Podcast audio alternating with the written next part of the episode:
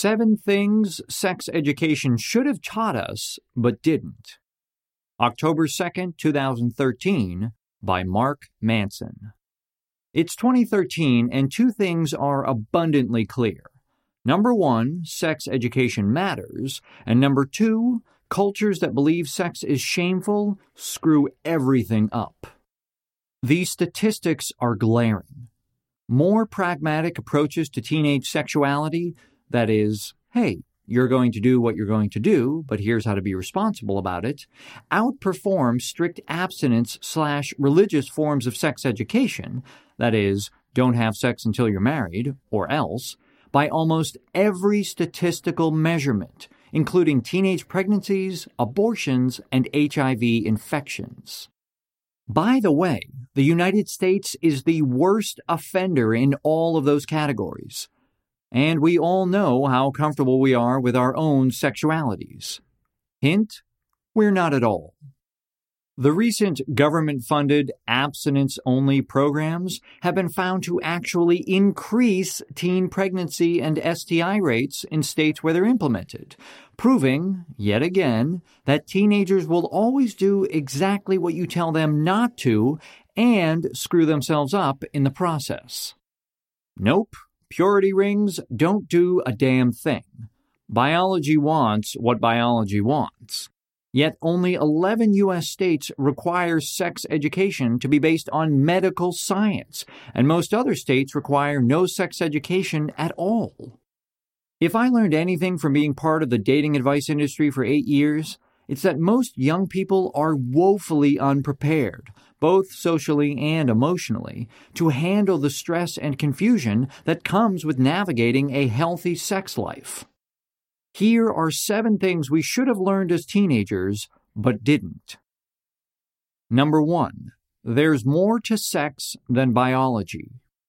Sex education, as it stands today, is more or less diagram after diagram of the biological ins and outs, and back ends, oh baby, of human reproductive behavior. It's a bodily fluid roadmap a glorified anatomy class with an oh yeah and use protection tacked on for good measure. Don't get me wrong, some of this information is useful. We do need to know how infections occur, how pregnancy works, and, of course, where to stick it in. But never in the heat of passion have I ever thought about my vas deferens or the quality of her uterine lining. It just never seems that relevant in the moment. Humans are uniquely sexual creatures. We screw each other far more often and in far more elaborate ways than pretty much every other species on the planet. That's because for humans, sexual activity is more than a mere biological urge. It has psychological significance and social meaning. We screw for pleasure. We screw for recreation. We screw for passion. We screw for revenge. We screw nice people and mean people, friends and enemies, sexy people and ugly people. We screw because we're happy and because we're sad. We screw because we're bored. We screw because we feel alone. We screw because we're in love. And yes, we screw to make babies too although in the developed world, that's rarely the primary motivation these days. So, why is that all sex education focuses on? Sex ed should account for the recreational, social, and emotional reasons for sex and their consequences. It should discuss the interpersonal meaning of intercourse, setting clear expectations and boundaries, communicating desires, dealing with feelings of shame and awkwardness, and, of course, being responsible about protection and privacy. Sex can be amazing. Some of the best moments of one's life can happen engorged in someone else. So let's talk about it. This sounds so obvious when you say it, yet no one seems to say it. Number two, how to respect personal boundaries. At the beginning of the year, I wrote a lengthy description about the sexual shame that goes on in our culture and how it causes men and women to hide their intentions and desires from one another, which then leads to all sorts of communication breakdowns, or worse, later on in the interaction. A huge component of this is consent. Consent in sexual situations is usually taught as if a woman says no, it means no. That's nice, but it completely glosses over the complexity of the issue. It continues to frame sex in a women get to decide, you have to convince them perspective. This reinforces the perception that men must somehow prove themselves to women, and women must somehow be won over by a man to have sex with him. This isn't consent, it's mutually reinforced manipulation. For deeper explanation, check out my article, How Disney Ruined Sex for Everybody. Sexual intentions and desires should be stated clearly from the get go by both parties. And I don't just mean, I want to have sex with you, but every step of the way. I'm attracted to you. I want to go out with you. I want to go home with you, and so on. Kids should be taught that there's nothing shameful about saying yes or no, and that they should not be ashamed nor shame someone else for saying either. This is regardless of gender, orientation, or reason. All personal desires are valid, just as all rejections of personal desires by another are valid. Both should be respected. It's as simple as that. Number three, sex is not a reflection of your value as a person. But to get to this place, sex must be removed from its pedestal as a badge of either honor or shame in our culture. As long as boys are shamed for not succeeding in getting laid, and girls are shamed for succeeding in getting laid too often, then boys will continue to have an incentive to manipulate girls into situations where consent is ambiguous, and girls will continue to have an incentive to manipulate boys into situations where they feel unworthy or powerless. Nobody wins in this arrangement. Everybody gets frustrated. People lie some people get raped. And it's no coincidence that sexual violence and divorce are highest in countries where this culture of sexual shame persists.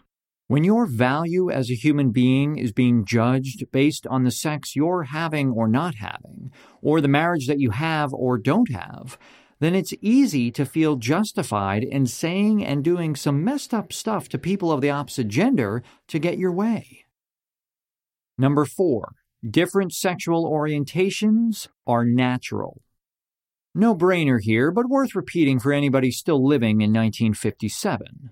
Homosexuality is natural, and there's nothing immoral about it, or experimenting with it for that matter. We now know that homosexuality is likely related to prenatal hormones and may possibly even have some sort of genetic basis. It's natural. It's seen all over the animal kingdom. It's been cataloged throughout all of human history cross culturally. The concept of sexual orientation itself is a relatively recent invention of Western culture, and whoever came up with the idea deserves to be punched. Sexual orientation is a spectrum, and people can oscillate across that spectrum over the course of their lives. And as they often do, recent psychological studies have shown what's been blindingly obvious to the rest of us forever that homophobic men repress their own arousal to homoerotic stimuli. I mean, didn't Freud cover this already? What we hate in others is what we're ashamed of in ourselves. Bi curiosity and gender experimentation are common urges in both genders it doesn't make anyone weird or socially unacceptable. Get over it.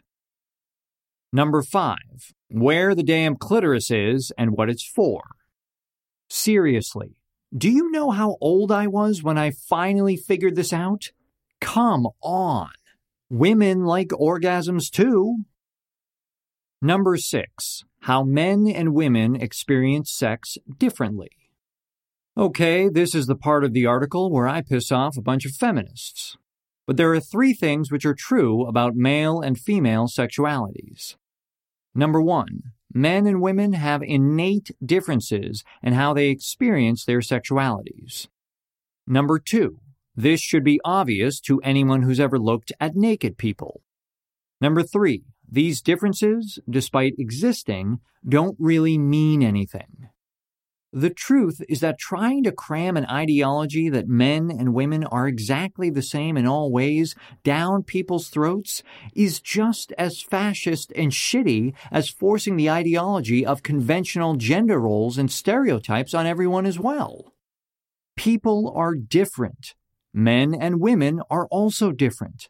These things are not mutually exclusive. We know men and women are different.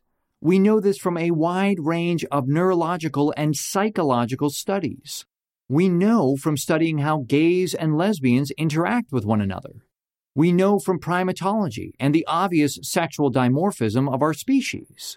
And we know from the subjective accounts of transsexuals who use hormone replacement treatments. Sorry to belabor this point, but I always get flamed by a dozen angry people every time I mention this. So this is for them men and women differ in some ways, and both genders should be treated with equal respect for those differences. Why do people make this so complicated?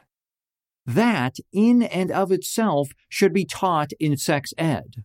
But what should also be taught is how sex drives differ between men and women, how women are more sexually fluid in their desires, how men are more physical and visually oriented in arousal, and how, on average, across populations, across cultures, and in female to male transsexuals, they usually want to have sex more often and with a wider variety of partners.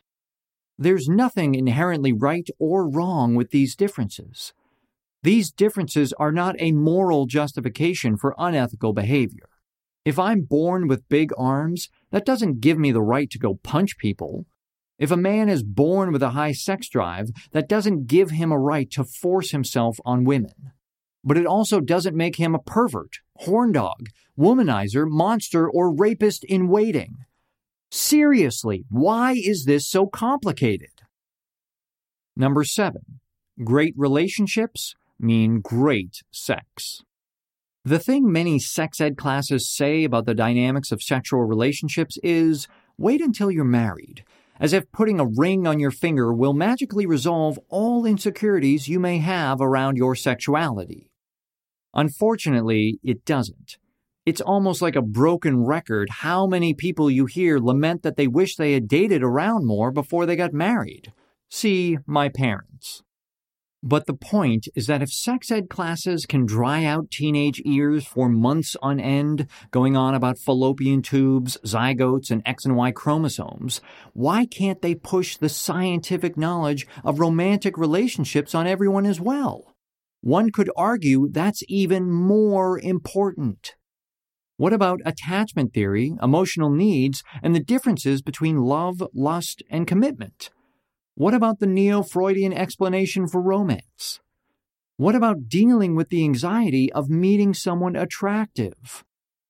Yeah, that would have been helpful. Oh well. Have you ever wondered what the trick is to a happy and lasting relationship?